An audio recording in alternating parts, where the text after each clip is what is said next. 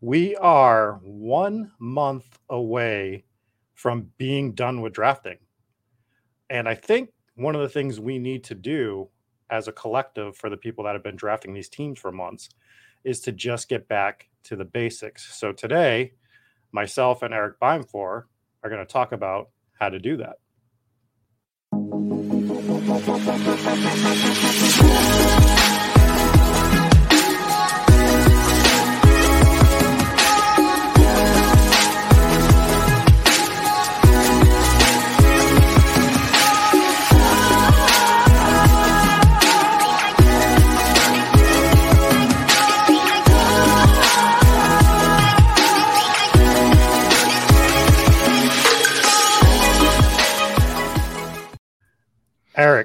We are somehow in the final stretch of this um, extra, extra long best ball journey that we started in February.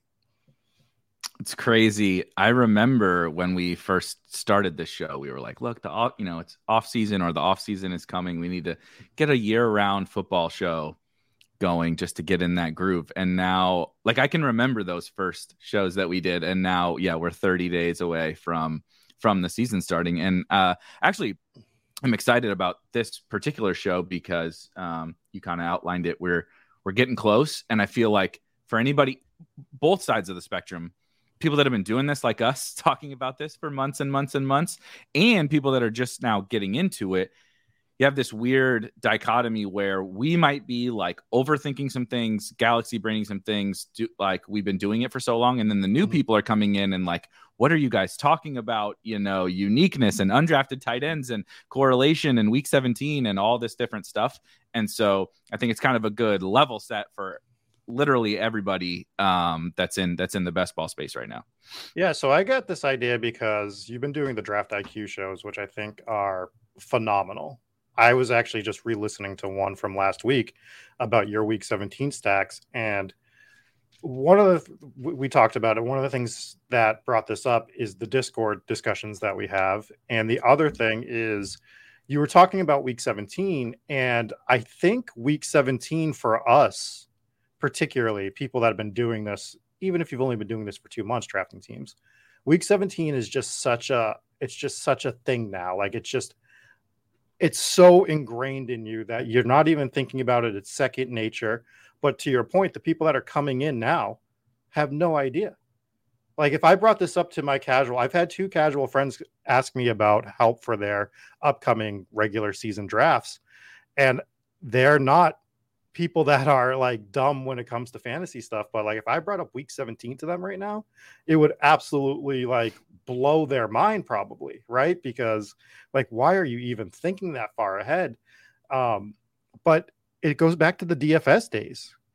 Go back seven, eight years ago, right? Stacking. Do you remember when stacking as a concept came out? It's it's second nature to almost anybody now. But there were people that fought back against stacking. They were like, I don't want to stack a wide receiver with a quarterback. You're wanting me to put so much risk into both of those into the same spot essentially and i'm not comfortable doing that people didn't want to stack because of that reason so i think leveling ourselves and just pulling back not abandoning the stuff that we're doing that's more advanced but actually leveling ourselves for this final push and just remembering our fundamentals is going to help us as a collective uh, advance deeper in these tournaments.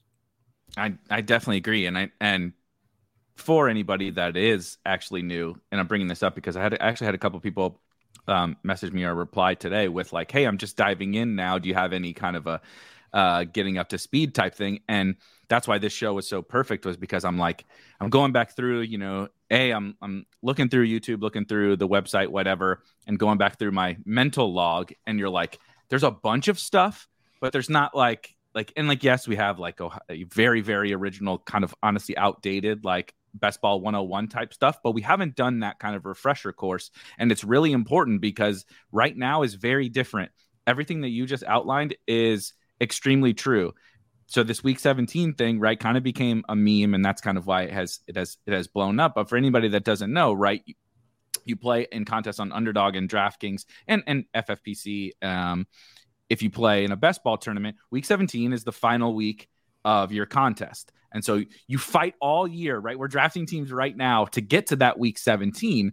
And you want to try to optimize for that because that is where all the money is made. If you go to the to, to spikeweek.com, you'll see a bunch of articles and stuff on on that within the strategy section where it talks about um, just how much of the money is made in there the $5 milli Maker is my favorite one to reference, right? So there's a total $3.5 million in the prize pool in the milli Maker on DraftKings. Yep. If you make the final round, you're in the top 0.01% of players in that entire contest. 0.01%. You make $250. Like, I mean, turning $5 into $250 is nice, but when the when when there's somebody else that's making a million and other people making hundreds of thousands and thousands of dollars it, it looks pretty minuscule um, in comparison. And so this week 17 thing came about where a lot of people not just us um, kind of collectively analyzed this space over the course of the last couple years and said kind of treated it like DFS. In DFS, we are stacking and we are correlating and trying to create scenarios in which we have to get less things right in order to catapult ourselves past our opponents in that week 17. And so we're correlating from within games of week 17, right? Uh, uh, some of the big ones that play this year, Bills, Bengals, right? So if you draft Stefon Diggs, you might be more apt to draft Tee Higgins or Tyler Boyd because in the scenario in which we saw this last year, right? Ja'Marr Chase blows up. It actually wasn't Tyreek Hill or Travis Kelce, but it was Darrel Williams, oddly enough, on the other side that had a big game. The the most notable one we saw was Rashad Penny and Amon-Ra St. Brown in a game that maybe people didn't necessarily expect to blow up, but it, it did. And those two guys kind of just kept going, literally just those two guys just kept right. scoring touchdowns um, back and forth. And so that's kind of something that has, like you said, become just a norm. We just, you know, we it's we'll talk more about it in a little while. Maybe I think we need to have a little bit of a refresher because I think some people maybe hopped in and just heard people talking about week 17, even some smart people, honestly, and aren't necessarily um, thinking of it in maybe the the perfect light. But it's something for maybe newer people that you're like, you know what the what do you mean? Week 17 i'm taking my you know uh the, the famous i took zach ertz so now i'm gonna take tyler allgeier. Like what like like that like that does i don't like tyler allgeier. That doesn't make any sense and so i think it's a good thing for us to kind of uh level set and we'll get into a lot of the the different uh kind of steps that get us week 17 is a little bit further down the list but we'll get through all of them yeah, and that's an important thing. We were on to that at the end of last year. I remember there was a lot of talk about Cardinals Cowboys, and we oh, yeah. just didn't expand upon it enough at that point. But that's part of the growing process of learning and a new in, like a new a new game where we're trying to solve it a little bit more. And I brought up this analogy last night before we dive into this. I was talking to Silas and I think we need to remember who we're playing against sometimes, especially in August you had a draft today. Somebody took Tom Brady one on one, I think, right? Mm-hmm. Yeah. And and we find it funny, but we got to remember that there are people diving into this, so we have to we have to allow them to make mistakes without mocking. Like it's it's funny to us, but we need that player pool to keep expanding so that we can keep playing this game and it keeps getting bigger, right? But we also need to know how to exploit that advantage that we have over them while they're learning. And I brought up this example last night. I'm always going to go back to poker because to me, they're not exact correlations, but they're both games of skill and you're playing against other opponents. So there's GTO bros, game theory optimal bros, and poker that are like, you got to do this, this, and this. And then he'll go, Well, I played it this way because the only thing that this guy could have absolutely had in this spot was queen 10 of diamonds. And there's no way that he could have had this hand. And it's like, well, you're playing it from the perspective that that guy's playing like you are. That guy has playing his second poker tournament ever. He got dealt three eight of hearts. His daughter was born on March 8th, and he wanted to play that hand for his daughter. So you have to remember that there are players like that, and they're going to learn. And that guy, as he plays more poker tournaments, will probably start folding three eight a little bit more. this guy that drafted Tom Brady today will probably not draft Tom Brady overall number one if he continues to play best ball tournaments. so we need to we need to make sure that we are adjusting for these players that are coming in in August because this was not a big thing the last three months. So that's another like that's it's just very simple You you adjust to you don't need to be the one that that actually goes nuts and reaches five rounds past ADP. Now I'm still reaching a round or two here or there because there's some advanced like situations where I want to get a little bit unique with some. I want two guys from the eighth round, and I want to make sure I have that build. Yep. But I don't need to go round 13 and round seven is the point. So, um, and and I was just going to piggyback on because your your poker kind of analogy was very good. And I, I don't come from. I mean, I played poker. We've talked about this before. Mm-hmm. Um, fairly seriously, mostly in high school and like super early college, and then I kind of got out when when honestly it got bigger. Like I was still around in the moneymaker era, but I, I didn't stick around quite as long as most people did. Right. Um, like in our in our space, but I, you know, I come from DFS. I mean, I still work. I still, I, part of my job is still doing DFS content and such um, for RotoGrinders. And so, like, that's where I come from, from DFS. And it's funny because uh, all those exact examples are also completely spot on, right? It's all these games of skill that are peer to peer and theoretically solvable from an opt right GTO from there are GTO ways to play things theoretically. Mm-hmm if right? If if you know what everybody else is doing et cetera et cetera.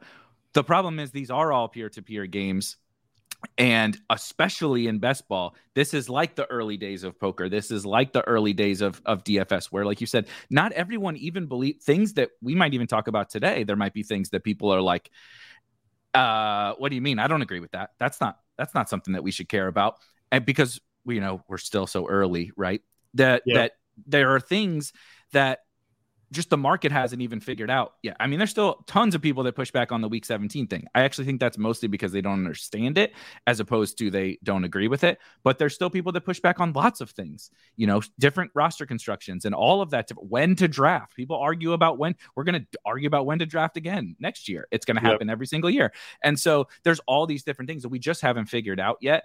And so from the DFS space, like where I come from, I, I, um, I still work with, but used to do a podcast with Jordan Cooper, Blender HD on on Twitter. He also works for RotoGrinders, and he he comes from poker and he talked about it a lot where you know we would we would actually debate because i play a lot more of the smaller field higher stakes dfs tournaments um, mm-hmm. that's where i've made my that's where i've kind of made my career and he would always be like i don't get it you're going and you're playing against the best players and he's like i go to where exactly like what you said the guy's playing three eight of hearts because you know this he, he doesn't know what he's doing. I want to play against the fish. I want to even if I have to play the large field stuff or whatever. I want to play against the most amount of casuals and the most fish as possible. And on on the flip side, I did kind of like what you said, where I'm like, I think I figured out kind of how to play this game generally speaking. Now I want to go to where I can predict. I think what my opponents are going to do, and then play against less of them. Right.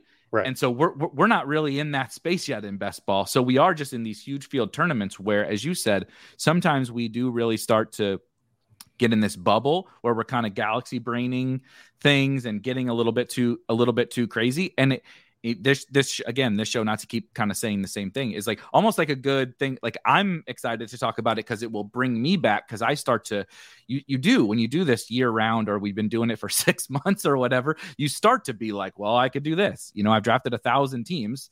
Do i really want to draft another fucking Javonte williams and gabriel davis team? Like uh, you know then you start doing crazy stuff. And so um I just think it's important to kind of, like you said, realize where we're at in this space, the things that we can do to to gain an edge, and then start to bolt on some of these more advanced things, but do them all kind of in a smart way in conjunction. Right. And to kick this off, the the topic that started this entire debate is in our. You can go back to our Discord. We were talking about it in the underdog strategy space, I believe, last Friday. We were talking about bad offenses basically was the way that this yep. started. And this is where like this whole show idea hit me in the head. It's like people are defending getting completely overweight on really bad offenses that we know are going to just not produce like elite levels of fantasy production over the course of the year.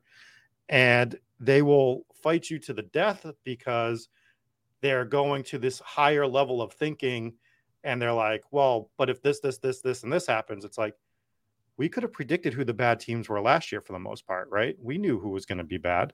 And if all we had to do was fade those offenses for the most part. Now, when I say fade, I'm not saying take 0%, But I'm saying we don't want to be overweight on these teams. We don't want to like crush them in every single draft. You don't want to super stack the Bears every two drafts, right? Like you you want to be very selective on when you take those players and why you're taking them to your point.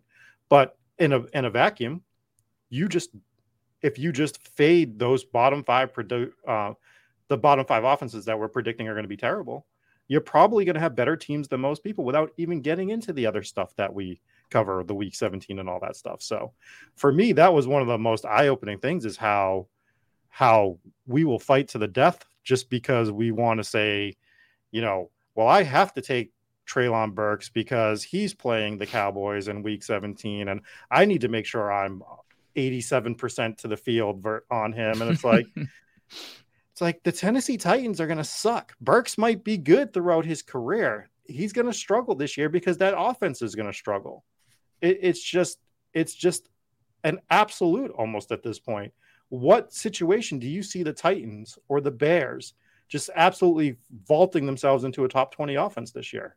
And if they are, it's going to be that bottom end of the top 20, right?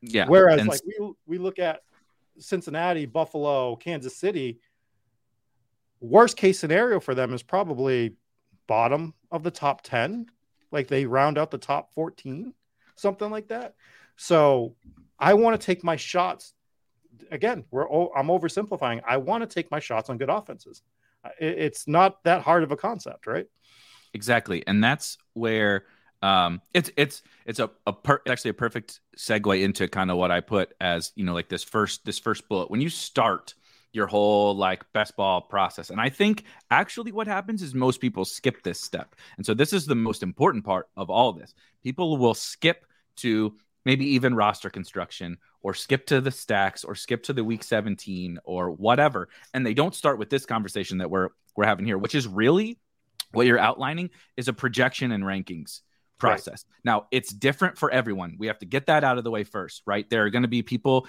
that disagree with uh, what you just said about the Titans. You and I have for months now, since probably the first show that we did here on Tuesday nights, disagreed about the, the New York teams, right? Uh, lots of people still disagree with me on Trey Lance. That's okay.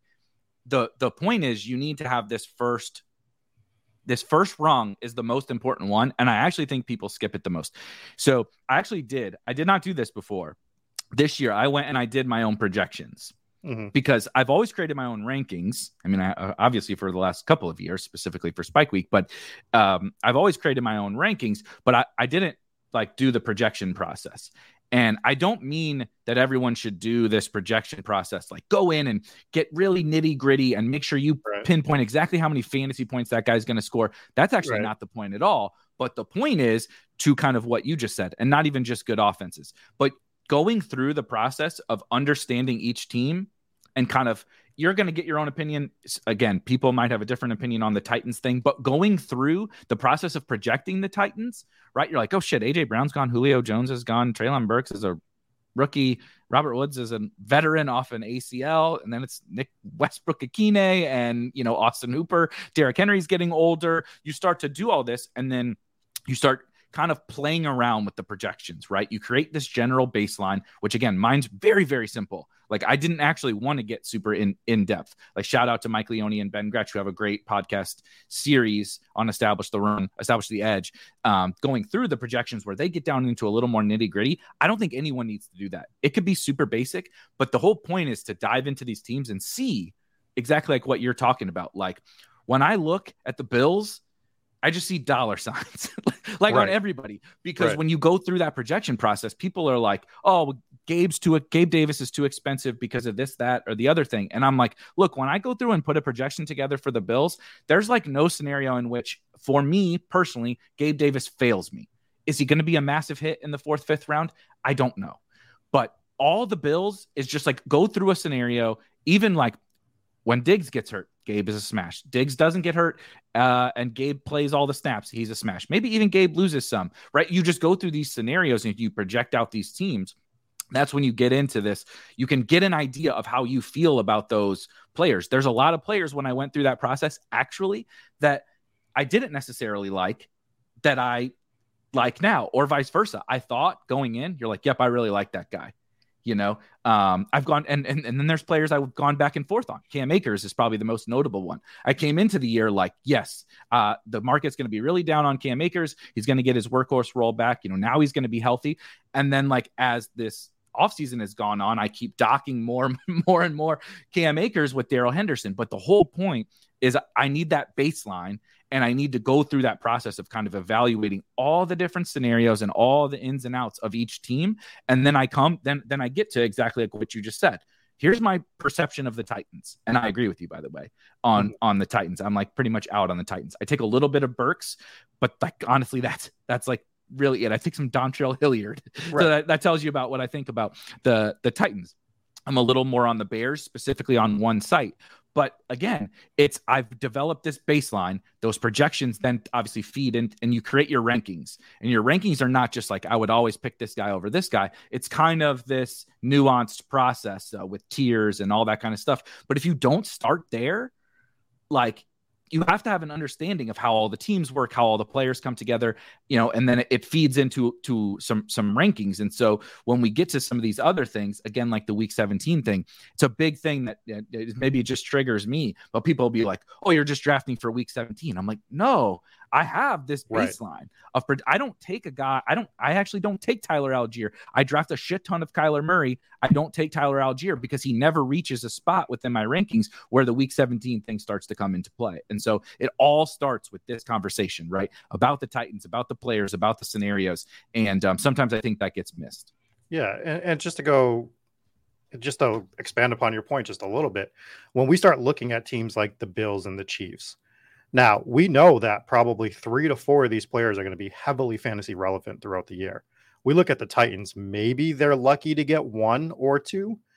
And I'm just going to bring this back to poker one more time. When we're getting our chips in pre flop, because that's what we're doing in these tournaments, we are getting our chips in pre flop because we can't make any corrections post flop on on these tournaments.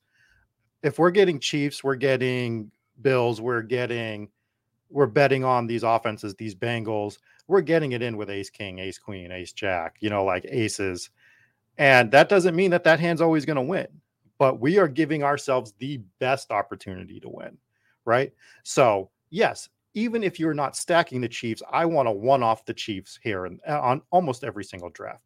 The Broncos, I want to one off on almost every single draft. They happen to play each other week 17. And you brought this point up like you had a lot of Chiefs Broncos correlation before we even knew the schedule because we knew that we wanted Broncos, we wanted Chiefs, right? So, yeah, we want to put ourselves in the best opportunity to win. And yes, yeah, sometimes that 3 8 is going to win, but a lot of times our aces or our kings are going to just absolutely demolish those. And we're just starting with an edge. We want to start with our edge and then expand upon from there. So I think that's what we're doing with these offenses that we consider elite to upper tier and making sure we have one on most of those. Now it's harder to do with some teams, right?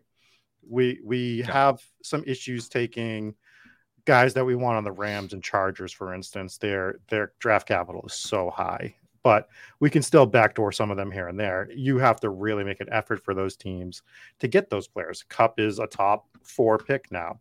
Um, Mike Williams, Keenan Allen. If you ever wanted to get both of those guys on a team, you have to really be strategic about it. You have to take one of them in the second round. You can't get both of them if that was something you were interested in. I haven't done it personally, but just we have to. I still want Chargers, is the point, right? So, like when I can get Chargers, I'm still grabbing them on one offs, even if I don't have a Ram. Week 17 isn't the be all end all. It's something we want to absolutely be looking at but we do want to make sure that, to your point, Allgeier, he's not dropping to a point that you want him. So that correlation isn't as important to you with that particular player. Yeah, so and those and we'll get to that. We'll get to, to to to the week 17 thing and how that and how that that plays in. But that's an important factor. The only other thing on the because I do think the projection and the rankings thing is like really really really important. And I wanted to hit. I yeah. didn't want to. I didn't want it to sound like, oh, okay, you do your projections and you just say, uh, I'm throwing out I'm throwing I'm throwing out the bad teams. And I know you you are a little bit more adamant on on like really getting super over invested in the good teams and i am generally too but we mm. also have this point which will end up feeding into your projections and rankings right people will say Yeah, but I think this player is really good, right? So like D'Andre Swift last year, honestly, yeah. like mo- multiple multiple Lions last year. Uh, this player is really good, but he's on a bad team, right? We had the Texans this year, Brandin Cooks. Um, mm-hmm. we, we talked forever about this in Discord today, actually, with like Darnell Mooney and those kinds of players. Swift, right? Cooks, Mooney. Diontae Johnson, the Steelers look kind of like a mess, and Najee goes in the first round, you know, Diontae, etc. And that's also part of that initial process because player talent obviously does matter. And if a player is that good and they can elevate, right? If they can elevate that offense, that does happen. Now, you do have to have a certain right as we saw with like the Jaguars last year and the freaking Giants.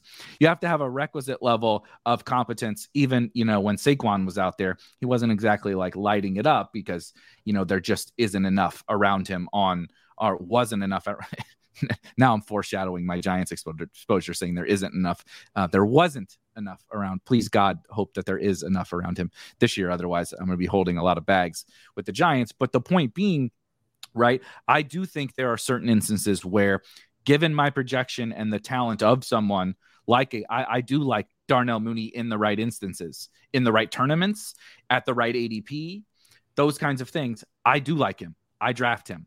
Mm-hmm. Um, because but it's because of when you go through that scenario thing. I could not possibly agree more. I think there's absolutely no, i don't think there is a scenario where the, the bears are like a, a top 10 offense I, I top, i'm not even sure top 15 but if justin fields does take a step he is really good and darnell mooney is this i mean who the fuck else is going to catch the ball there? Like maybe him cole Kmet, they can be reasonable right? In that instance then we start to have some of these other factors where week 17, you know, roster construction, which we're going to get into, those different things where stacking, right? Where those those guys start to come come into play. But generally speaking, it all comes back to that projection and that ranking.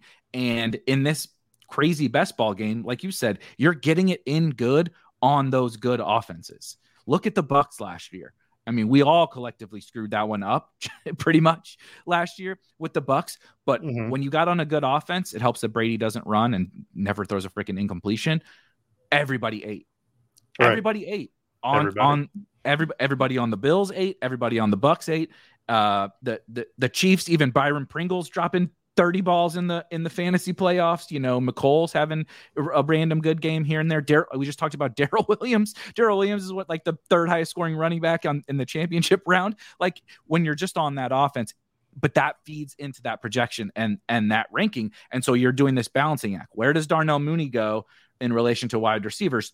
You'll probably find a pocket where okay, his projection, his talent, all of that falls in after, but you have to go through that. You don't start with like, I like Mooney or I don't like Mooney, or I like Juju or I don't like Juju. And I think honestly, most people start there. Most people start and they just say, I like this player. Oh, Juju's on the Chiefs now. I like him. As right. opposed to like, you need to go through this whole process of where does everybody fit together? And then right. you can start to get to some of the other stuff. Yeah. I mean, Mooney, I love as a player. I was big on Mooney last year. I would love for Justin Fields to absolutely go rocket ships. I've cooled way off on the team because I think the team is personally, I just it's bad. It's they really are bad. They are doing some stuff on purpose. It feels like to just make this a not good year for the team. You see Roquan Smith requesting a trade um, kind of the writing on the wall there for me. Like, so I like Darnell Mooney as a player. I will one off him here and there. I'm not looking to actively take a bunch of bears as we as we've noted. I take Kmet here and there because even bad offenses are going to score touchdowns here and there. It's just mm-hmm. what are their actual opportunities, and that goes to yep. your projection point. So, um, then, so, so, the the next one, which I think after you get through that that whole process the projection ranking thing is really just like how do i feel about this entire nfl season?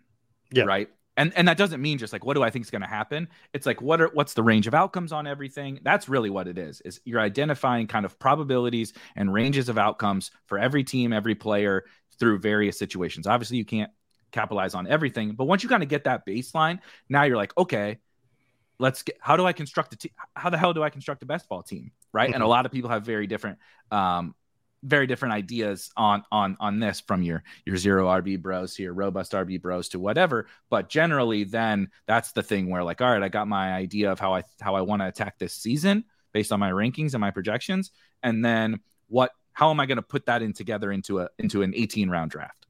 Right. Um, let's go into the roster construction thing because I do think this is an interesting topic. I think there is some real basics on this, but I think this is going to be something that's ever evolving as we go on through the the next few years. We've seen it. The example I always bring up is quarterback. We have pushed quarterbacks up the board after going like, no, you don't ever have to draft a quarterback, and now we're like, well, you probably want a quarterback by the fifth or sixth round at this point, just on your roster. So, um, I, I think that this is a fascinating one. Where do you start with this when you're in your process?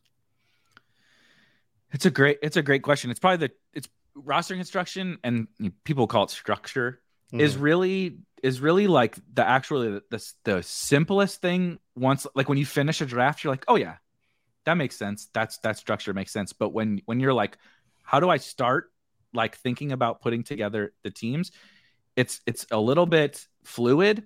I, I generally and we as an industry have generally framed it kind of around the running back position. And and I, I, think that that's actually probably right. Every structure, every strategy is is something RB, right? But I think that that's right because running backs are both the most useless and the most valuable fantasy commodity that there is, which is kind of a weird thing to say, right? But mm-hmm. they are what they are generally what is going to win or lose your your your league because they bust at such a high rate and they get hurt at such a high rate, which I guess is one and the same.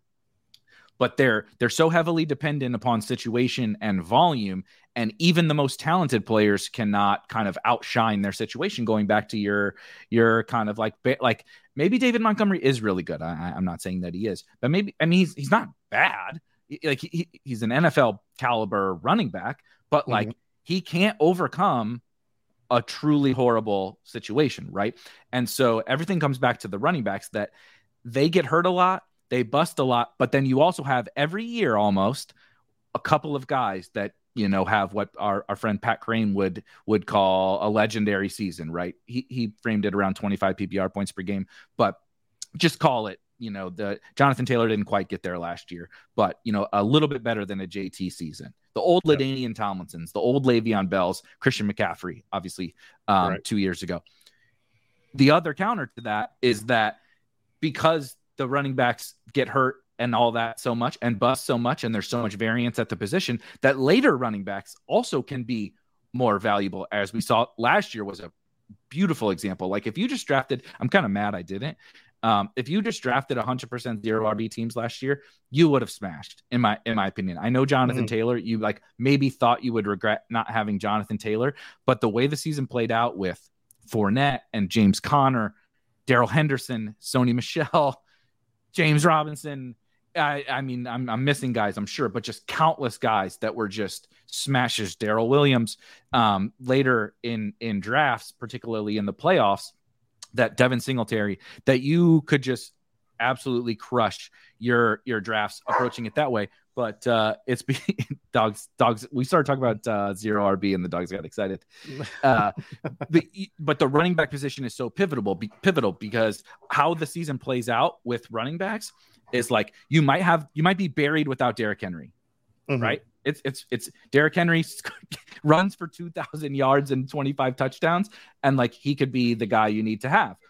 Or you could have last year where you have the the playoff weeks was Singletary and Rashad Penny and Darrel Williams and James Conner and these guys are the guys. Damien Harris, yeah. Damien Harris. You know, it's yeah. all eight round, eighth round, and later running backs. So everything kind of starts there with roster construction with the running backs because they're really what swing the season. Obviously, you the upside of the wide receivers is kind of what wins it for you and puts you over the top. But the the crazy pendulum swings of the running back position is kind of where we all start. So that's how I kind of tend to think about structure first. So I'm going to bring up one more poker analogy. I think I, I promised not to bring any more up, but we have people.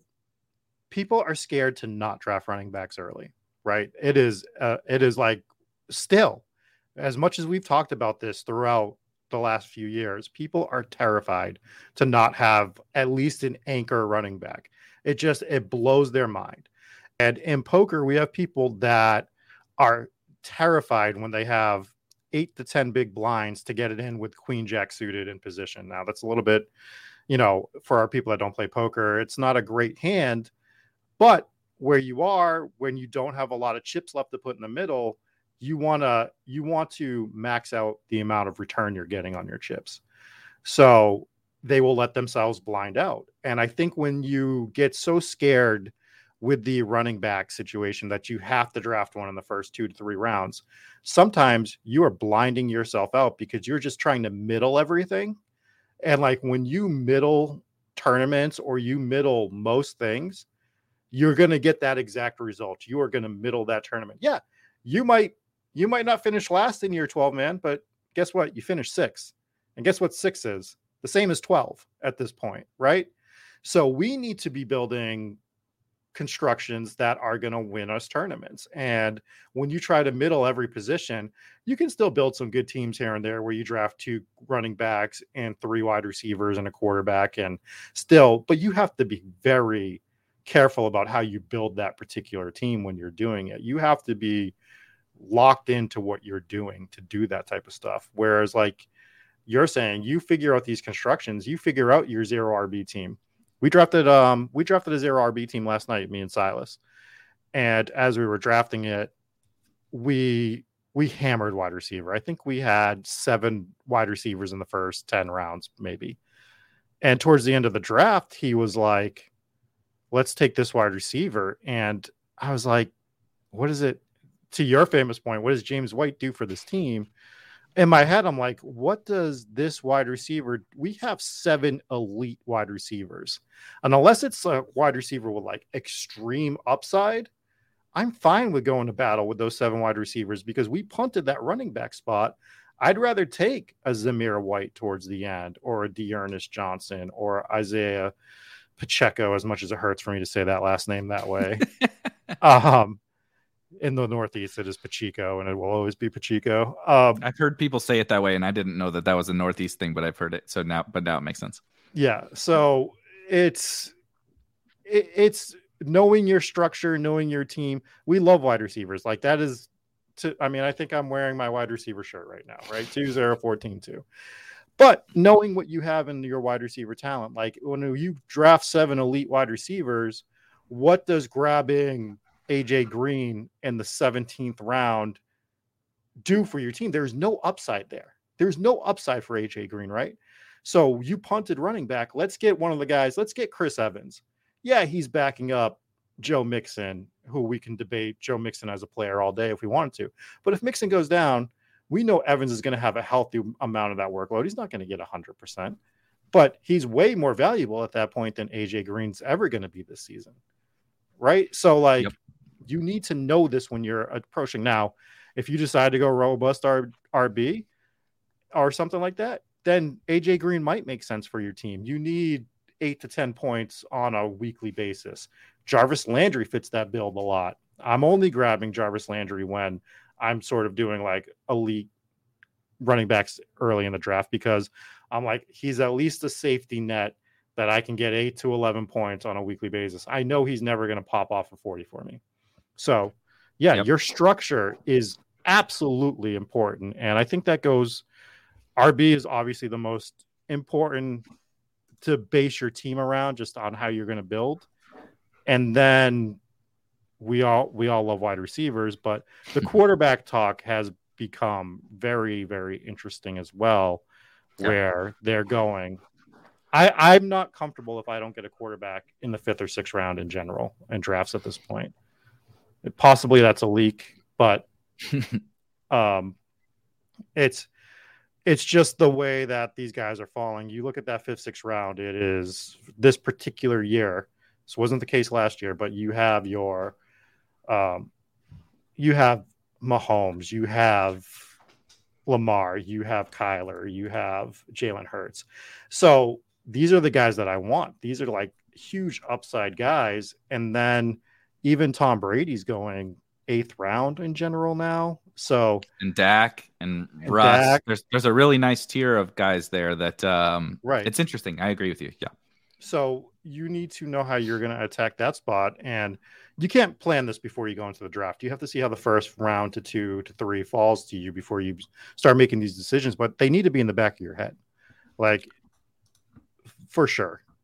A hundred percent. Um, and so I was just pulling this up because we do have a series on the website that kind of walks through what I would call the four main structures. And like obviously, as you see here, they all end in RB, but it's that way because based on how um, you know you start your draft at the running back position, you you are then loading up somewhere else, or you're loading up at, at running back, or as you said, you're kind of middling it. And it's, it's not to say you can't middle it. I actually pulled up superhero running back on purpose because um, I talk I literally talked about middling in in here. I think um, on each one of these, there's kind of the perks, you know, upside cases, risks, etc. are are in here, and uh, uh, that's it. Is the the superhero RB is sort of trying to middle these mm-hmm. extreme mm-hmm. strategies, and that is true, and that that that is part of the problem with it. That's not to say that you can't you can't do it because you know sometimes lock up those two running backs and it's like a little bit of um, a robust start without being a robust start, which can be okay.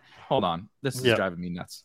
Yeah, and so while we're talking about this, we'll get back into the superhero RB thing, but there are pockets of the draft that we look at for these type of things, and right now that ninth to tenth round for the RB pocket I absolutely love that pocket. So like it makes my life a lot easier to go zero RB when I know I can get a Chase Edmonds, a Rhamondre, a Damien Harris. Oh, by the way, some of these guys are the reasons that the zero RB teams got through last year. Chase Edmonds, Damien Harris. And we can and I build teams. Devin Singletary. We're talking about getting players on great offenses. Devin Singletary is getting overlooked as the probable lead back in that offense. Josh Allen takes a little bit away from him, but still, we saw what he's capable of doing with with a heavier workload. So, yeah, knowing your structure and knowing how you want to attack as you do these drafts, you start Ja'Marr Chase, you start AJ Brown, however you start that, and then you're going to go zero RB. It's like, well, now I know the ninth, tenth round, I'm going to hammer RB because they are absolutely smash spots for that position, in my opinion. A hundred percent. And so, um, sorry, the dogs didn't want me to talk about running backs because I was about to talk about running backs, and uh, they just lost their lost their shit. My wife went for a walk, mm-hmm. which is always is always a dangerous. We we went for two two nice long walks today. The weather has finally cooled off. It's in the 70s for like the first time ever today. And uh, so I'm like, we're going I for two long walks. I'm gonna tire. I'm gonna tire these assholes out. And it's like, I, apparently, it just re-energized them. They've been saving up all their energy. Um, but it's so, 100, 100 here with it's been a hundred for yeah. It's same. it's been awful for. Uh, I mean, I can't even remember the last time I like enjoyed being outside. So it was really nice today. So uh, maybe that's why I'm in a good mood. Well, was uh, dogs are pissing me off, but so the running back thing, just to kind of tie, tie a bow on there, because I do really want to talk about what what what happens with um it, it's basically everything but wide receiver is like this linchpin of your lineup and how you treat those positions, but also what the how I would phrase kind of at a macro level, the general roster construction thing is like if I draft a bunch of something early, I don't really want to draft a ton of them in overall quantity, right? Right. Right. To your point last night, you were you guys were smashing wide receivers. Either they were the best picks at that point in time, the room was giving it to you. Again, we'll get to some of these other subjects hopefully here in shortly, but you mm-hmm. get to you get to the point where up oh, I just that's just what happened. I got the elite quarterback was the guy for me in the 5th round. I took six wide receivers around him. Now I got an elite type. Maybe I took Kyle Pitts too. And you just build this team out. Well, now that you have those seven wide receivers, we, we can get into the late round thing. We don't really need to discuss it, but I don't need to keep take I don't need to take nine or ten. Basically, right. is the, is the real point of the wide receiver thing. The the inverse is also true with what you saw with the running back thing. If I start with two, if I start running back, running back, I probably don't need seven. I right. probably don't need seven running backs. I may not need six.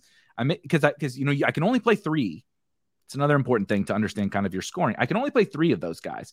So if I take two early, I'm kind of I kind of am counting on those guys being good. Now, so maybe you take five, maybe you take four. Like, you know, it, I'm sticking there. If you really want to take six, it happens. Okay, whatever. But if I'm loading, you know, and then if I'm loading up, right, you see over here in the, in the team structures within our draft IQ tool, this is the big board actually, because we'll get to the week 17 thing. I'm going to use it as an example. But like I have eight of my 40 something teams are robust running back. That is a painfully high percentage. But, um, you know, so I, you take those robust teams, I take three of them in the first five rounds. I'm not taking five or six. I'm definitely uh, only taking probably four for me at the running back position. But again, it's that thing. If I take early, I'm taking a high quality at that position. And thus, I don't need a high quantity of that position if I have the quality. That goes for all positions, which leads right. into your point. Running back, I think, is where it has the most domino effect across your entire lineup where that's why we talk about all these strategies based around running back because you know how it's such that polarizing position like we talked about earlier that how you treat the running back position informs your lineup a little bit more at the other positions.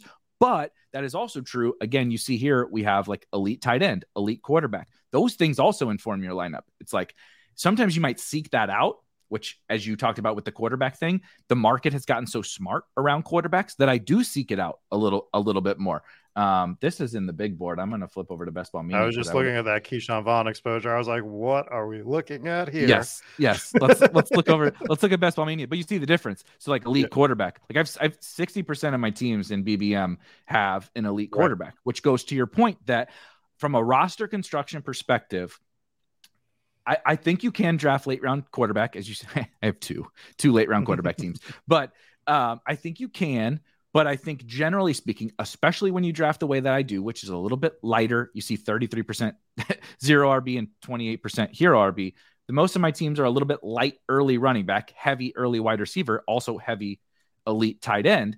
That I'm trying to create um, a, a, strength in my team. I'm, well, I'm actually trying to create multiple strengths and then probably one weakness right. in which I'm going right. So I get myself the good quarterback, I get myself the good tight end. For me, I probably have a bunch of good wide receivers. And now I'm just going to be like, we're going to throw the kitchen sink at this running back position, right? Other people will do that at other positions. You can do it at tight end. I literally wrote an article yesterday about doing this specifically at tight end, like taking three super late tight ends. You can do it at wide receiver, um, etc. And so the whole thing is like your lineup fits together, but the general thesis is like, okay, when I have a great quarterback, probably only need two of them. I have a great tight end, probably only need two of them, which allows me then to do, oh, I need more wide receivers because my first one came in the fifth round or the sixth round. It's like, I probably need nine or 10 of them on this team because of that, right? Same thing goes for running back. You did, you guys didn't take your first running back till the ninth round. Might want seven. I, I, I might need seven on on that team, and so that's how the structure all comes together, in my opinion. And I just looked at my elite QB uh, percentage on the Spike Week IQ tool, and I am at 90% for elite QB, which makes amazing. sense though, because I'm at 40%. I'm just looking at BBM. I'm at like 40% on Patrick Mahomes because I just think the value is too good on that spot. And like for me, that's a whole different discussion that we don't have to have on this show. Yeah. But um, yeah, I think I think dealing within your structure, but to to go a little more into this, like to kind of go into this, but also switching topics slightly, is you have to have your idea, but you have to do you have to let your opponents beat themselves sometimes, right? So I drafted a team the other night where I had Mahomes on my team. And I also drafted, let's say it was Aaron Rodgers. I was doing a Green Bay stack or something. And as I'm watching my opponents let people fall, they let Tua fall, I think 28 picks past ADP and I had Waddle or Tyreek on the team. And I'm looking at this team and I'm like, there's no one else I really like in this range. Everything else is set up well. And would I normally add a third QB for a Patrick Mahomes team? Not typically. But here's a spot that I can get a guy and just absolutely get a third game stack for week 17 or whatever, or even just a team stack, right? I can just get that Miami team stack with Waddle and Tua be different from the field. And it's that's a little more advanced, but the easy part of it is I'm taking what my opponents are giving me. I am letting my opponents, in theory, beat themselves. You don't have to, you can adjust your strategy as you go. Now, you don't want to adjust every single pick, but you can you can expand upon what you're doing and just like take these outliers. And if you're building properly, you're going to have a luxury pick at one point. And why can't you take that luxury pick in the 15th or 16th round on on occasion, right? So that's the kind speaks, of the stuff that I'm looking at. It speaks exactly to kind of the next bullet point about like the player pool and the draft environment, which we don't need to get into as much detail as we got on the first two, but. Mm-hmm. That, that's that's exactly what it is. Like a lot of people are actually commenting in the chat, like about about DraftKings. Yeah. 20 picks on 20 picks on DraftKings. 100% that especially your example makes more sense on on DraftKings. You get two extra picks. That's a lot of extra picks. Right. like like people people do that too. Um, not to get on a side tangent, but people will do that uh that thing where the it's just the 18th round pick or or oh it's 20 rounds so I can do this. Like I don't think people take into consideration how big of a difference 20 rounds is. And I also think on the flip side, people don't take into consideration how few um 18 is and how much you need to go right in in only 18 rounds and people just throw they're just like ah just an 18th round pick like yeah I don't think you understand the impact that that 18th round pick can have, but that's part of the player pool and the drafting environment. We don't need to get into the whole DraftKings thing. Um, that is a very different beast uh, just from uh, your your competition. But you've kind of spoken to that quite a bit too about understanding, right? That you are going to get fallers sometimes, crazy, cra- crazy fallers on on DraftKings that happen um, but they're also going to happen on underdog, right? You said we're we're 30 we're 30 days out from the season starting. Um, understanding the draft environment that we're in now, if you're like a more seasoned player that have been drafting for quite a while, like you might get some opportunities that you haven't had um as more casual people roll in we all been beating up on each on each other for five yeah. months you know drafting in the same rooms where nobody fall you know nobody besides the running backs that we all hate have fallen past adp that may not be the case anymore um, for the next for the next month. But you know, if you are just getting started, or even if you're not, I, I think that understanding of the player pool, right? You outlined it perfect, the perfect use case for understanding all the pockets of the draft, where players go, where you like players, where maybe some we'll get to stacking next, where some stacks set up later, right? Mahomes is your highest owned quarterback. Part of that is because you think he's undervalued. Also, part of it is because all of his receivers go after the entire him. team is undervalued. Yeah, the, the, whole team goes after him, and so knowing that aspect of the player pool makes Patrick Mahomes more valuable because I can. I drafted him.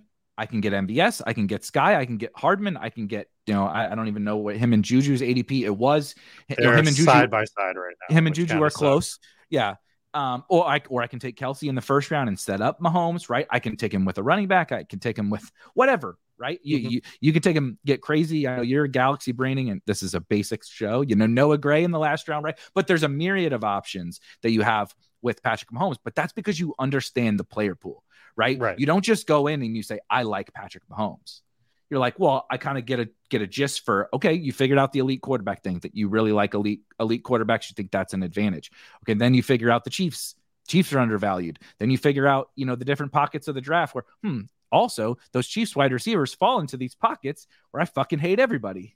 Yeah. so it's like, yep. well, now I'll just take Mahomes and set up my Chiefs stacks. But you have to understand that and then, of course, again, like what, you know, the environment that you're drafting in, which is just to, to put a bow on that, and we can move on to the stacking thing people don't people have been treating this particular best ball season, best ball in general, but this particular best ball season kind of as its status quo in fantasy football. Like I see tons of studies. I'm not trying to, to to you know shit on anybody or anything like that, but like looking at like in 2016, you know, this mm-hmm. happened or or whatever, and I'm like, you, I, I don't even I don't even think it's helpful to look at that because a the best ball tournaments are so different that we're in right now. I mean, DraftKings has a, a tournament with a, almost a million entrants, a million. Like yep. 900,000 entrants are going to be in that DraftKings Milly Maker. We've never even experienced anything like this. Best Ball Mania has half a million people in it. And the market is so drastically different this year, even than last year. And mm-hmm. so you can't really look that closely back at, at history. You can take some nuggets for sure from right. from history and stuff, but I wouldn't go back and say, "Oh, remember we got so and so in the sixth round three years ago." It's like, yeah, that dude's probably a third round pick now. You know Right, I mean? Like right. Ja'Marr Chase, rookie wide receivers, even as good as Ja'Marr Chase would have went in the sixth years ago or whatever. And we were lucky to get him in the fourth, fifth last year because of the stupid drops thing. That shit's over. You're not Right. that it doesn't Right. happen anymore. So understanding the environment that we're in right now is like extremely, extremely important.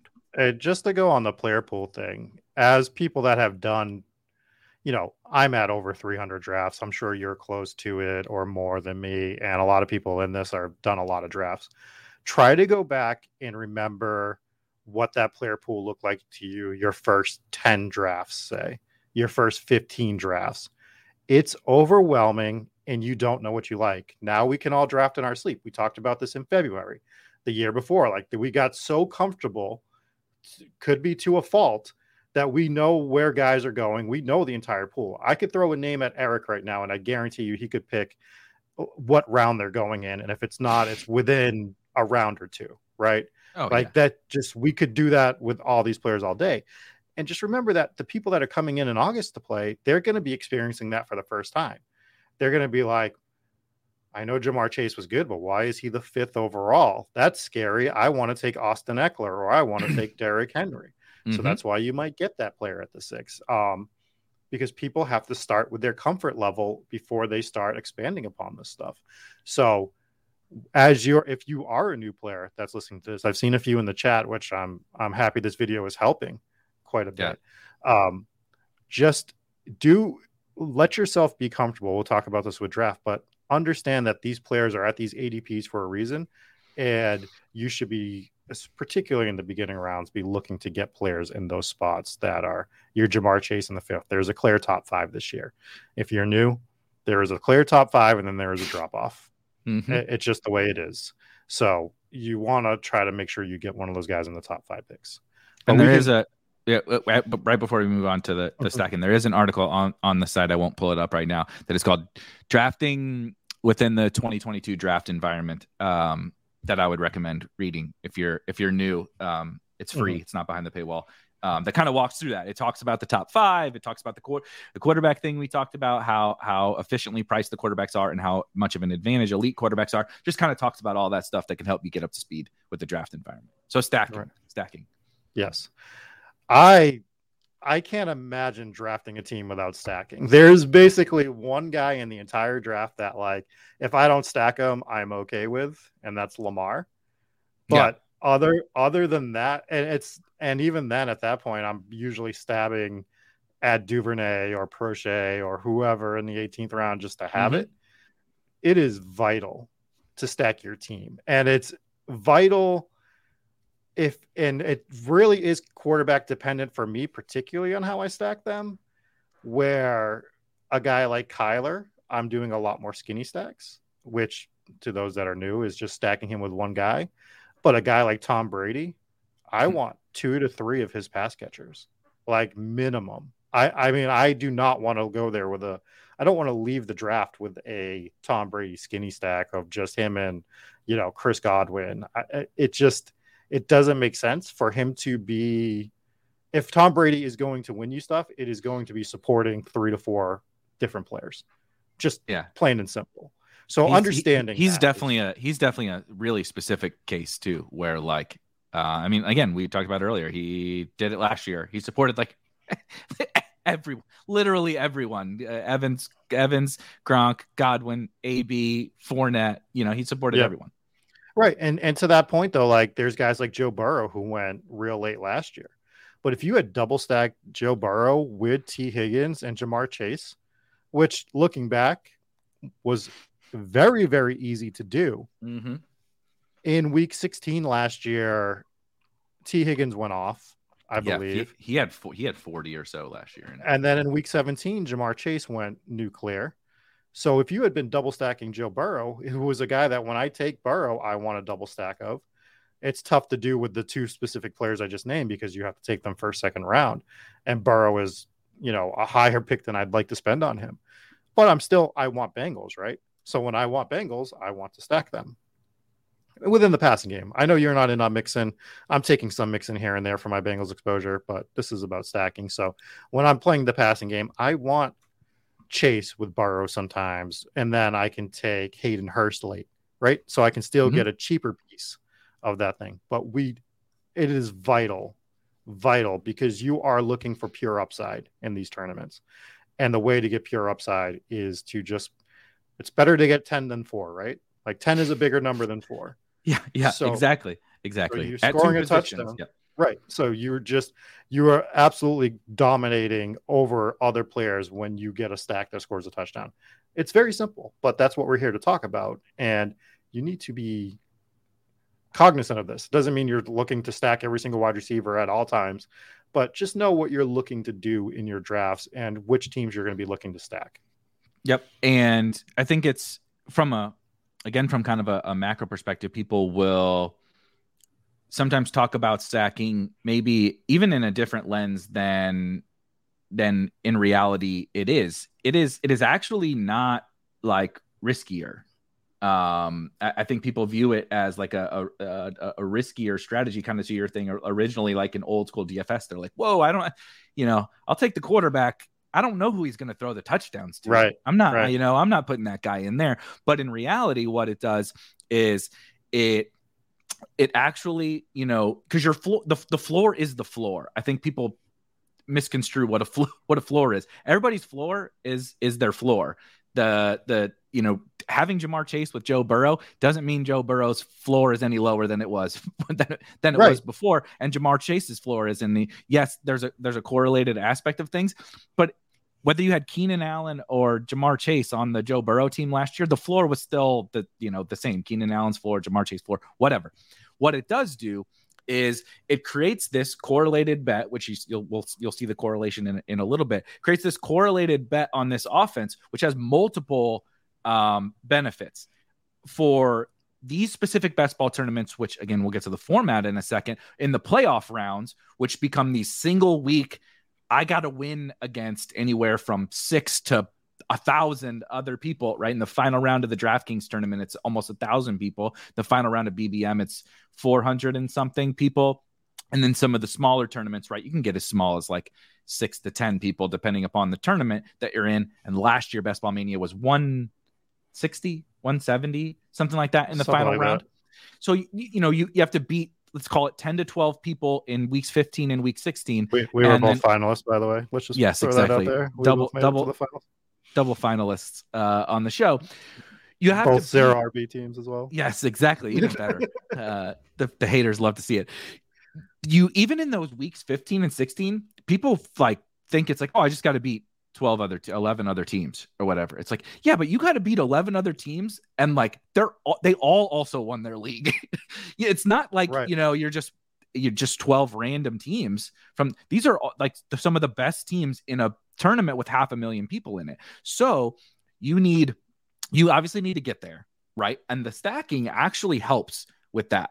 Um, I think people misconstrue that too. They're like, I, I, I just want to advance, so I don't want to tie mu- too much up in one offense. But what you do is when you, when you, if, if the Bengals suck, Joe Burrow is going to suck. Whether you had Ja'Marr Chase or not is not going to help you advance. It's definitely not going to help you win win the tournament. Right. If the Bengals are at least decent, you're going to be able to get the advantage. Their spikes are going to be correlated weekly, right? So when Joe Burrow throws for 304, guess who's getting that production? It's only a couple of guys. So you have Ja'Marr Chase. You're going to get their spikes in the same in the same weeks, which obviously then create more points scored, allow you to advance. Um, out of your out of your group. Then you reach the playoffs and you need those spikes to come together again. Like we saw in week 17 of last year, Joe Burrow throws for 10 million yards and Ja'Marr Chase catches every mossing dudes on every single play. He scores 50, Burrow scores 30. You just got one thing right. And it allowed you to leapfrog past all these guys. And those ceilings are correlated, right? At the point oh oh oh one, that that was a point you know 001% outcome or whatever for those two guys but that's what you need and you and all you had to do was just pair them together and you got that outcome so it has a lot of different benefits both from an entire season helping you advance because it creates those those big weeks for you that you need right you're going to have mediocre weeks no one's saying joe burrow is going to score 40 every single week um, even josh allen josh allen's going to have 15 point games but it's when he spikes and he scores 35 well you also have one of the pass catchers. They spike too. And you know, it's a cumulative score over the regular season, so it's helping you advance. And then in the playoffs, you need those guys. To, of course, you need them to come together over a course of three weeks, which is, you know, hope to run good. But um, that's that's there, there's a lot of benefits to stacking, and I agree. It's it's a priority. You also don't. As the last thing I was going to say, you don't have to like, oh, I took Ja'Marr Chase, I got to get Joe Burrow.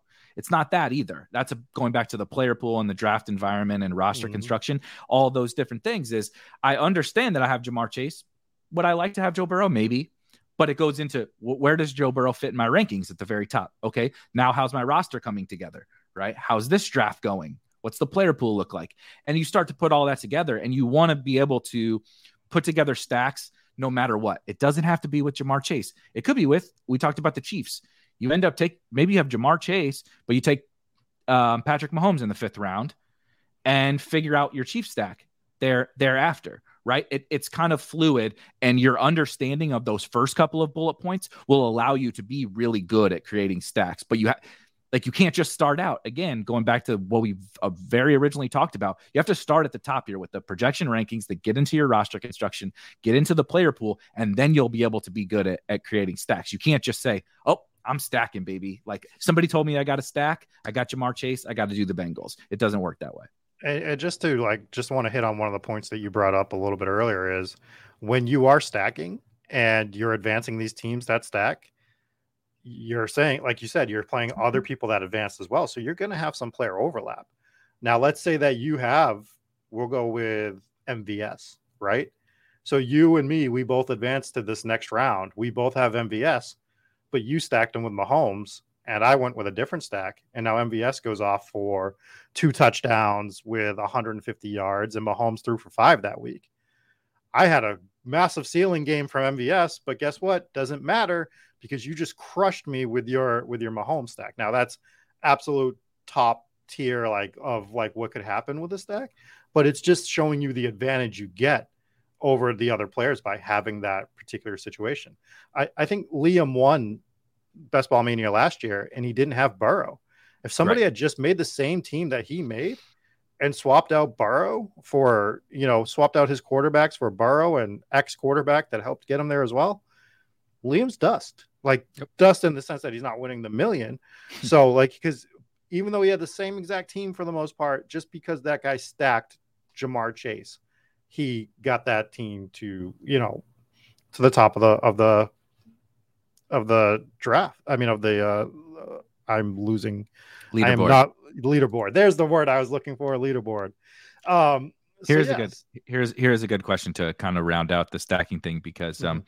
it is a really tight needle to thread in terms of stacking, particularly in um, these big tournaments. So the first thing I'll say is that I'm more um, interested in kind of what I would call overstacking. Now we're, we're getting into a, a little bit more um, advanced type stuff, but it's not really that that advanced. But mm-hmm.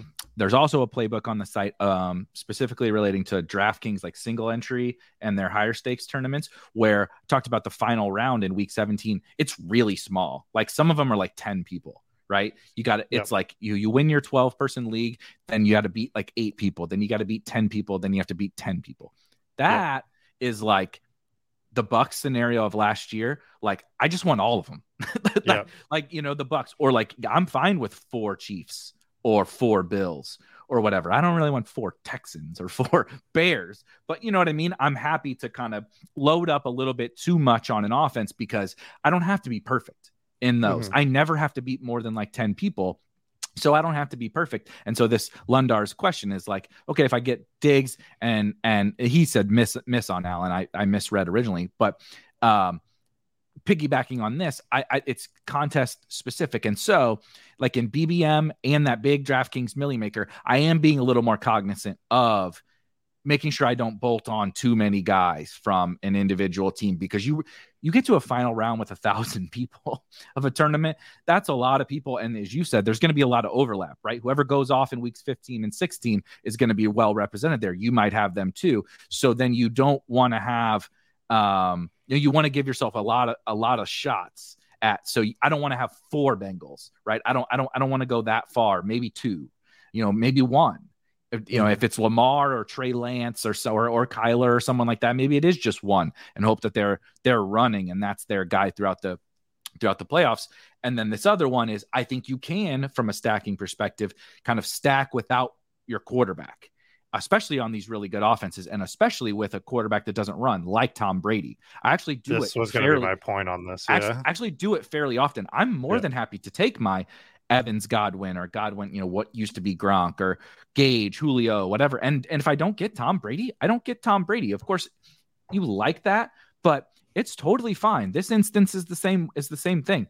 The quarterbacks are the most replaceable point part of your stack. When Ja'Marr Chase scores 50, nobody else is scoring 50. Even right. Joe Burrow only scored only scored 30 points in week 17 last year. Uh, uh, my team, we had we had Dak Prescott. Pete and I had Dak Prescott on our on our finals team. He scored like 24 points, and and we had uh, Mac Jones who scored like the same.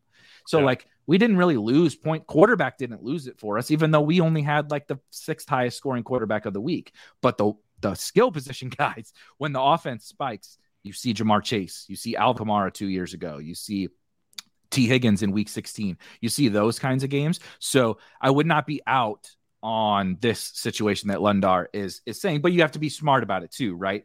I don't really want to take Ja'Marr Chase in the first round and and Joe Mixon and Tee Higgins and then not get uh uh Joe Burrow, right? So it's a it's a like I said, it's a you're threading that needle, but um I wouldn't be like completely locked into stacks at all times on every situation. Uh, I think I think just for that specific example he brought up, it's a that's a little tougher for me to do because Allen is the type of quarterback that I do double stack him a lot, but I am fine with a single stack just because of the rushing upside with mm-hmm. him. So, like the most vomit inducing part of getting Gabe and Diggs right is watching Josh Allen absolutely ball, get him to the goal line three times, run it in. and now you have you have the top offense for the week, but the top offense was just a quarterback. You're mm-hmm. not going to have that problem with a Joe Burrow, uh, Tom Brady, in general. Like like it yep. would be the biggest of outliers of all time, where Josh Allen could do it twice in a year. So yep, um, I think it's just being cognizant of those facts as well. Definitely, and then kind of moving down another thing we have to be cognizant is, and this one's a little bit quicker and easier because we've talked so much about the playoffs already. It's just mm-hmm. the format. Um, I, I I have become a big a big. I didn't draft as much there last year, and my teams were shit. But um, drafters drafters.com uh, is another best ball platform that uh, uh, they're they're great partners for us, and they launched a million dollar tournament this year, which was kind of crazy. Last year, I think it was like 50k to first place in their their biggest tournament, and this year there's a two hundred fifty thousand dollar first place prize in their tournament, and it is a cumulative scoring. And so, what I mean by cumulative scoring is you are going to draft your team in your 12 team league. It's a 20 round draft, full PPR. And from that point forward, you compete against everybody in the whole contest. So there's 55,000 entrants. You draft every, we all draft in a 12 team league. That team from week one to week 17, you got to score the most points, period. That's it. There's no other rules. There's no advancing. There's no playoffs. There's no nothing. It is cumulative scoring from week one to week 17. So week one counts the exact same as week 17, which is hard for zero RB bros like me to wrap my to wrap my head around sometimes. But so drastically different strategy. Again, there's on the site, there's like general strategy for underdog DraftKings and drafters on there, and then tournament playbooks for each tournament as well. So you can dig into some of the nuances, including in that drafters million.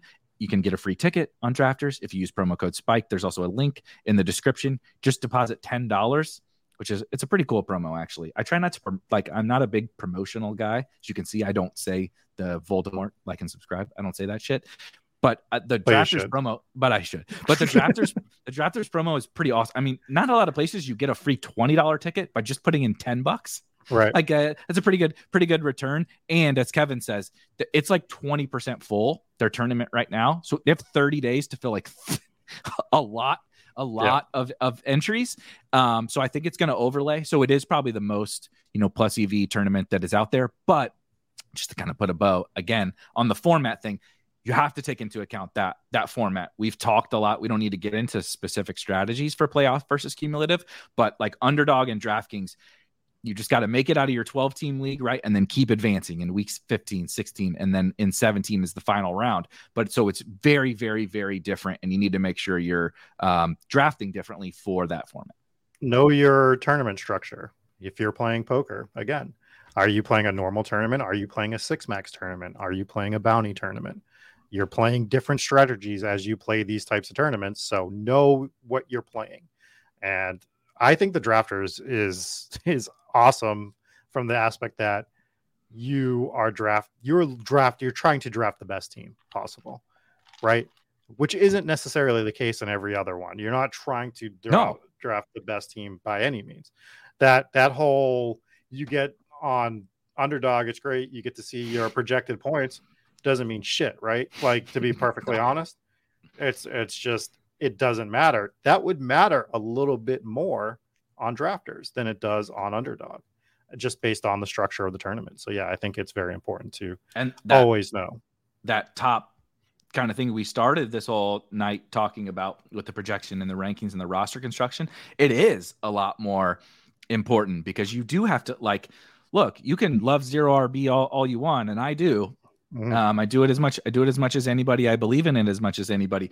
But if if you don't if you bury your team, you could you could have hit Conner, Fournette, Sony, Devin Singletary, whatever last year, and not one on drafters because you just didn't score enough running back points in the first you know few weeks or whatever it was i, I don't right. know I, I, didn't like go do the math on those guys but that's how different the format is and that's so those those other those other levers is like we usually like in dfs we call them levers uh, the projection and all that kind of stuff are not necessarily more important, but important in different ways. Yeah, for sure. Um, what was next? Correlation. Correlation. Yeah, because I was going to pull up my uh, stacks and stuff as we talk through it. Okay. Yeah. So, I mean, correlation goes back to it, it, goes back to your stacks. It goes back to your week 17 correlation, your playoff correlation stuff. And this is, again, not so much for drafters as it is for the DraftKings and underdog tournaments where you want to correlate your lineups. Um, I'm, I'm also looking at this is a little more advanced, but I'm correlating divisions slightly here and there. So I, I I'm doing a lot of Mahomes. I'm trying to get some AFC West guys in there I mean, obviously they play Denver week 17, so that's just like a give me, give me. But I want some Raiders here and there. A little tougher for me. I'm having, I'm a little, I'm a little gun shy on Raiders based on where they're going here and there, and I'm not drafting Hunter Renfrow. Sorry, it's not happening. I know, he, I know he got the bag and everything this year, but like buddy, you want to talk about a guy that is just not going to win you a tournament? It's Hunter Renfrow and he's going. The, in. There's a great meme of all the all the all the the Uber was really funny, but there's a meme of all the wide receivers that got the bag this year, and it was like, there's the picture of DK and AJ Brown yep. when they're like lifting it, you know, and I mean they look like goddamn Avengers. Yeah. And then even Terry McLaurin is like a, you know, a pretty jack dude. And then the other one was the old Hunter Renfrow picture from like college where he looks, it looks like, you know, the Mac Jones, you know, college right. picture where he just, he looks like he works at a fucking grocery store or whatever. yes. It was so good. So, so good and the personality matches it. If you haven't seen the video of him ordering an Uber for himself, Derek really Carr, and Davante Adams, go out of your way to see it because it is mind-boggling. Like that that was the situation. That Those guys there. in the back seat of that Uber are worth like like a like a half a billion dollars or whatever, and and they're crammed in because Renfrow got him a fucking Prius or whatever for yeah, uh, like a '98 Toyota Corolla, like just crammed into the back of it. But yeah, I mean, you want to be correlating your teams, and I'll let Erik get a little more into this because he he will explain it better than me. I know that for sure. Yeah. So we talk. I mean, the biggest thing with correlation is obviously the stacking thing, which we which we talked about inter inter team correlation. Um, then the, the, mm-hmm. the next is obviously much more specific to the playoff formats like underdog and and DraftKings. And that this is a lot of where the the playoff stuff comes in, in in particular the week 17 thing, which which we we talked about um, briefly earlier. But the the first thing about the playoffs and the week 17 thing that I think um, if you've listened to any content or anything like that that gets sort of misunderstood, is you see that we didn't talk about this at the top. We didn't even talk about this near the top. We talked about this like at the end. Yep. It is important when you get to certain pots of spots of drafts. Um, and we'll get to the drafting thing just after this. You're going to realize that you're going to reach a tier of players that are like basically all the same because you've done your projections and you've done your rankings and you understand your roster construction. Oh, I need a running back here. I'm in the 12th round. I have this tier of five guys. They're all available to me. Which one do I pick? You don't yep. just take the top guy off the rankings. You start moving down your list of these things that we've talked about here. And you get to the week 17 thing. How do I decide who to pick when these guys are all the same? You say, well, I I'm very, you know, I have um, a Mahomes team, and I don't have any Broncos yet, right? So mm-hmm. um, I'm trying. I was hoping there would be an example. Or I have. I took Travis Kelce in the first round. Here's the best example. You see here. I've, I took Travis Kelce in the first round. I get to the tenth round or whatever, and I need a running back because I started with a zero running back team. Do I take Melvin Gordon or do I take Chase Edmonds? Well, this, on this particular team, you would take Melvin Gordon because you're breaking the tie for the correlation aspect because we know as we said week 17 is where all the money is. And yep. so you if you want to I, I, actually myself don't really get that much into the week 16 i definitely don't into the week 15 but i know some people do. That can be the next tiebreaker right? You get to the next one and i don't even know who kansas city plays in, in, in week 16 seattle. Now kenneth walker's there. Melvin gordon's gone. Now it's um kenneth walker or chase edmonds. Well i'm going to take kenneth walker right? Because he correlates in week 16. However, you want to handle your correlation process, it's that one of those rungs down as you move down to kind of be that tiebreaker. And it's because if you were using a projection or a ranking to truly guide all of your decisions, it would be like a boost, basically. Because those players are correlated, if you're creating a projection for them, it's a tiny little boost, right? If Travis, if Travis Kelce, then Melvin Gordon gets a you know point whatever percent boost to his projection.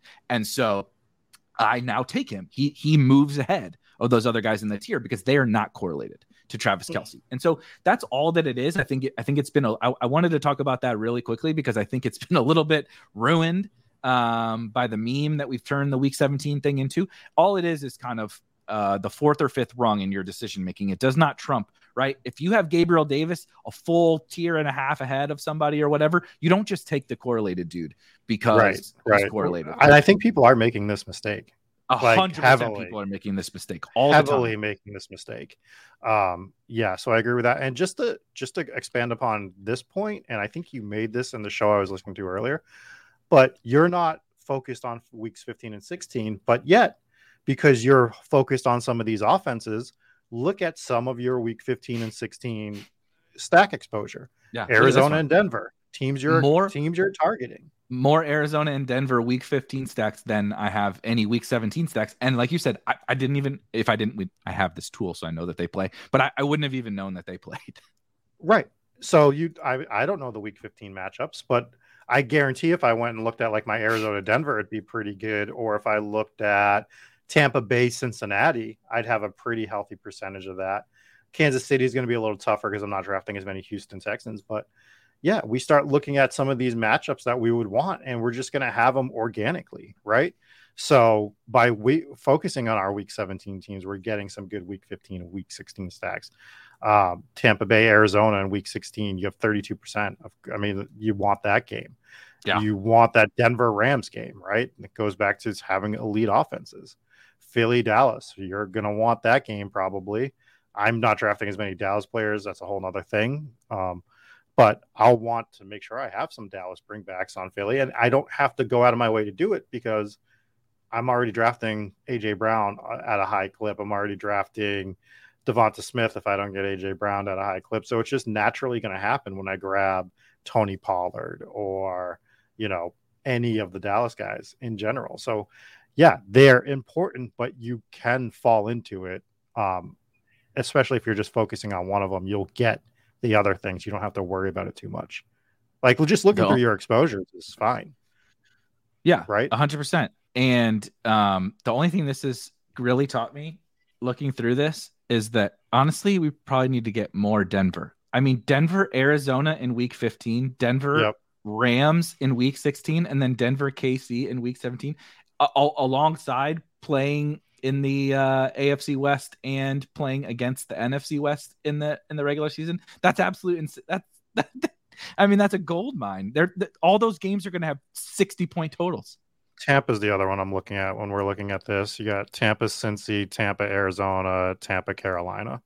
And you might not like Carolina, but when I like CMC as much as I do and DJ Moore as much as I do, clearly I'm going to want some of those stacks. So I need to be making sure that I, I have been making it a point to grab Tampa players already, but maybe I need to check those exposures and but that's what these tools are great for. You can see yep. you can see this stuff. So Yep. Um, um, really quick, I'll handle Eric's question. He says, "Will the Spike Week tool track our points through the season? And also, could I hypothetically get uh, projected ownership of guys based on your drafts, like Zay Jones has been drafted in X drafts?" Um, to answer the the two questions, we are working on in season tools. So if you saw, I can actually show this really, really, really quickly. Um, we have a lineups tab now here in uh, in Draft IQ, and so you can see literally all your individual lineups.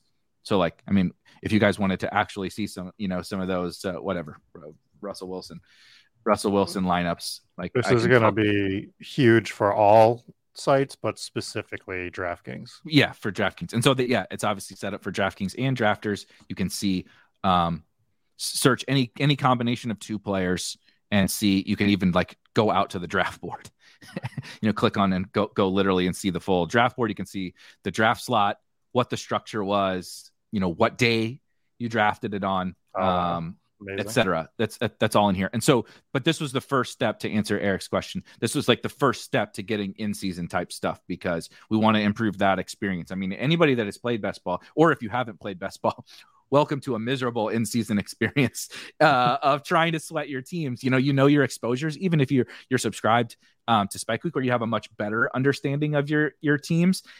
Understanding like, well, you watch the games on Sunday, right? And you're like, uh, so and so scored. Is that good for me? You're like, well, I have 20% of him. I think that's good for me. But once you get to like week seven or eight, like, is he on good teams? I don't know. Like, you don't even know who to root for, right? You don't know what right. you don't know what to to root for. And so we're trying to kind of solve that that that problem. Right. Jesus. Where and, where and we're making it so the FBI doesn't come to your house when you start yeah. talking about your best ball teams after week one. Exactly. And then um, but to to the second question, that is not something we can do. The only thing that, that um, anyone can see is your own your your own teams. Um, so uh, just wanted to just wanted to hit that before we uh, start to start to wrap up. Lunder's comment is pretty funny. He uh, control F my way through tears of looking at all my individual Tim Patrick teams using that tool. It's gonna happen to more players, man. That's it's uh the next two weeks are probably gonna be brutal. So uh, this is this is funny. Shout out to shout out to you, Sags. Um, guy from I'm getting PayPal specifically for these tools. Guy from guy from Canada. That's funny. That's awesome. And I think you had one more point on the board, and it's like the most important one. We kind of hit on it a little earlier, but it's just draft. You just have to draft. So I brought this up earlier in the day. I had two friends reach out to me over the last week. Rob, can you help me get ready for, you know, my my my home league? They were asking me to help them get ready for their home league. They're like, "Where should I go do my mock drafts?" And I said, this is legitimately a conversation. I'm like, go find $3 tournaments on DraftKings or Underdog or whatever, and just draft on there. They're like, well, it's not the same as as a home league. I'm like, it's same enough that you need to just it's going to give you an idea of what you're going to be coming into, right? Like those first 12 rounds are probably going to play out close to the same, maybe a little nuanced differences here and there. But in order to get better at anything, you just need to do it. You want to get better at poker? Guess what? You can study all you want online. You can you can watch hours and hours of video.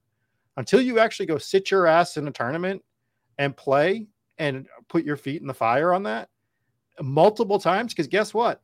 You could watch a thousand hours of myself or Erik telling you how to dra- do a best ball team. You could daniel negreanu could sit with you for for 10000 hours and teach you how to play poker.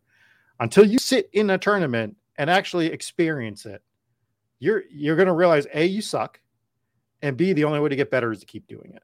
So you need to be drafting. I mean, I think my first best ball experience was I drafted five to 10 teams two or three years ago. And God, I, I wish I could go back and see those teams and see just what I drafted at that point. The only one mm-hmm. that I remember doing anything was the one that I drafted Tyrod Taylor and Justin Herbert. Like that's that's what I remember happening. Um, and somehow luck boxing get advancing that team or something like that. But you have to draft, you have to make mistakes. You're going to make mistakes. Guess what? I still make mistakes. Whether it's auto drafting or drafting a player too fast. And as soon as I draft him, I see what would have made a lot more sense based on my team build. And then I just go, You're such an idiot. You need to you need to be better at this. I'm sure you've made mistakes, Erik, like where you've auto drafted or done the same thing. Our boss Dan yesterday was so excited he got the one-on-one pick. And guess what? He ended up auto drafting four quarterbacks and burying his team.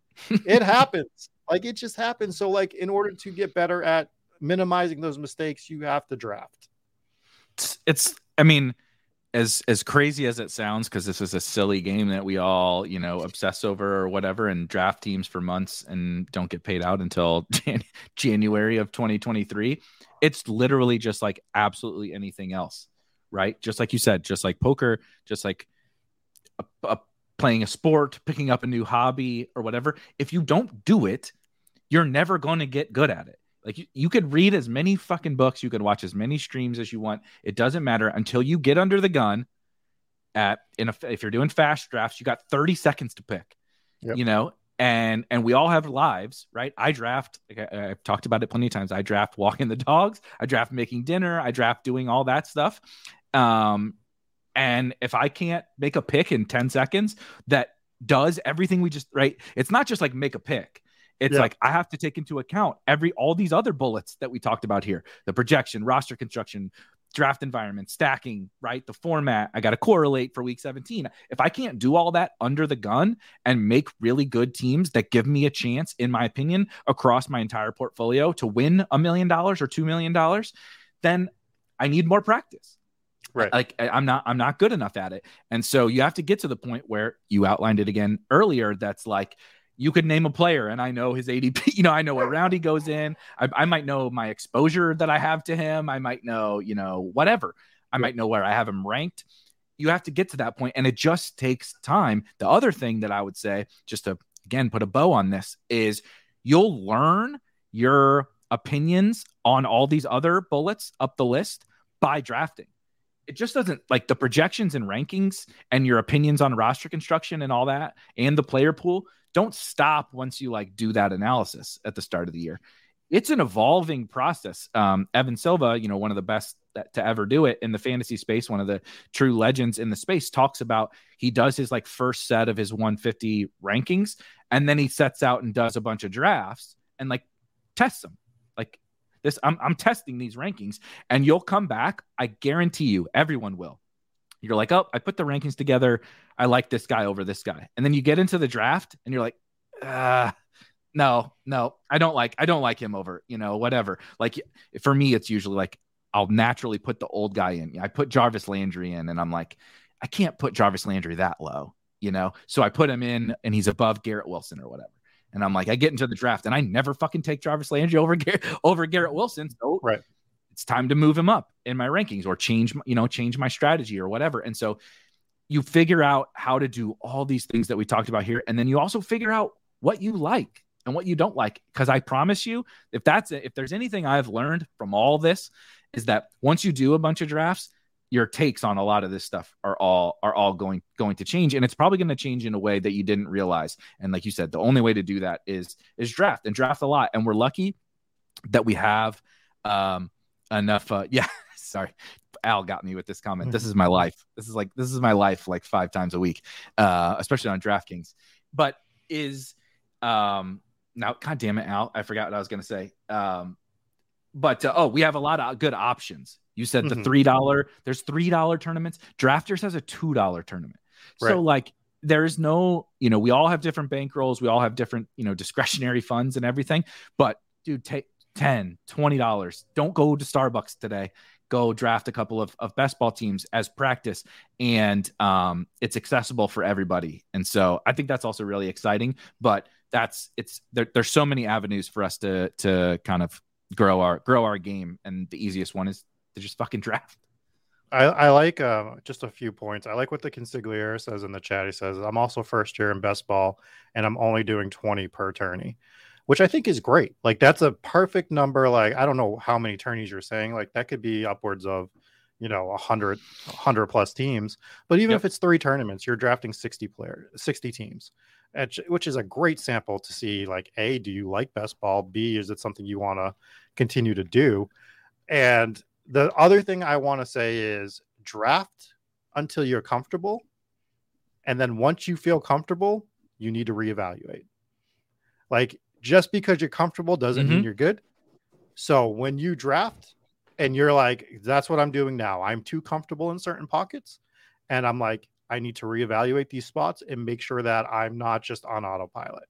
So draft until you get comfortable drafting and then just be cognizant of the fact that maybe you should be just tweaking your process here and there. That's that's the other really nice thing about the tools that we built is you can constantly continue you know so you, you do have to load you know like you click a button um, and it sends your lineups to to draft iq but you can kind of always be assessing that as you said do a bunch of do a bunch of drafts kind of see where your exposures lie see where your stacks and everything settle in and then like you said you probably start to get comfortable uh, uh, this this absolutely has hap- happened to me. I did like a ton of DraftKings drafts, and you double back, and I felt comfortable just continuing to click this guy's button, click, click, click, and then I come back and I'm like, nah, you know, I did 50 teams, and I'm not really sitting where where I want to be, or I am sitting where I want to be, and I want to continue that, or I want to try something else. Right? You're just kind of always uh, what they, they, they always be closing as the sales thing. You're always always be learning about. Um, yourself, your portfolio, and all that. And um, hopefully, our tools can help. But just even even if you're not using them, I think that there's just like uh, a ton of value in kind of continuing to to assess. You're also probably always going to be taking in new information, right? You're either talking right. to people about this, you're listening to streams, you're reading Roto World or whatever, and there's always new things that that you're learning. So continuing to you know build those into your process and tweak and evolve is uh, yeah extremely important. Yeah, I mean, and for me, that's kind of the main basics. I've seen some stuff come up in the chat that I didn't really want to hit on. It was nothing like no no offense to some of those questions. I think they're a little more advanced than what we were going for on this show. Um, so that's why we didn't necessarily ignore them. I saw them. We can talk about them in the Discord for sure. But we wanted to make this more of a beginner level, also uh, look back for people that have been drafting a lot, just to just to recenter themselves almost. Definitely. Um, and so I will be back tomorrow, as Rob shouted out. The Draft IQ show is on Wednesdays for the next while. And I am going to be finished tomorrow with my 150 in the DraftKings Milly Maker. So I am going to review my entire portfolio tomorrow in uh, at uh, 5 p.m. Eastern time, so 4 p.m. Central, uh, I'll be reviewing my DraftKings portfolio. I know that you know there's not a lot of uh, great insight into people's exposures and portfolios, and you know everybody's pretty much just drafting blind unless you have Draft IQ. And so I'm going to kind of go over how I approach this tournament, what my exposures look like, maybe things that I'm happy about, maybe things as we talked about that I'm I'm not not so happy how they turned out, and um, kind of talk about how to roll that into some other DraftKings tournaments. I actually love the way you approached the DraftKings tournament where you basically hammered it before. I mean, there was a preseason game, but you're going to be done with it before essentially the real first preseason game. And I thought that was really sharp. And it's kind of something that I wish maybe I had done a little more of for maybe that draft in particular, or even another one. The drafters $20 one I am doing the reverse on where yeah I'm just hammering that one late. I haven't really done much in it. I'm gonna try to get BBM done. I'm gonna I don't know if I'm gonna max that five dollar DraftKings now. I'm just it's I'm struggling to draft on that app sometimes. I know. Um, it, it's just it's brutal, but I, I might. I probably will. Who am I kidding? I'm a degenerate. This is this is definitely true. Um, and Erik, NBA will be done soon. We're working on it. We're working on it. I promise. But um, yeah, come come join the the show tomorrow. Uh, maybe I'll bring maybe I'll bring Robin for the draft at uh, at at the end of the week. Thank you guys for joining us. Hopefully this was helpful. If you have not, um, if you have follow up questions, I, because Rob said we couldn't get to absolutely everything, even though we're pushing an hour and forty five. Um, if you didn't get your questions answered, you have follow up questions. The Spike Week Discord is 100% free. Go to spikeweek.com, go into the header, or go into the link in the description and pop in the Discord. There's like over a thousand people in there now talking 24 24 7, 365 best ball strategy. Myself, Rob, tons of other people even smarter than us are in there that can answer your questions so if anything didn't get didn't get hit please hop on in there anything else that uh, you got rob that's it for me, but we will be drafting me and Erik at some point in the near future a BBM team because we have to have one of those together yeah. for sure.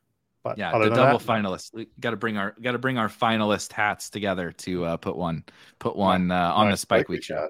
Yes, exactly.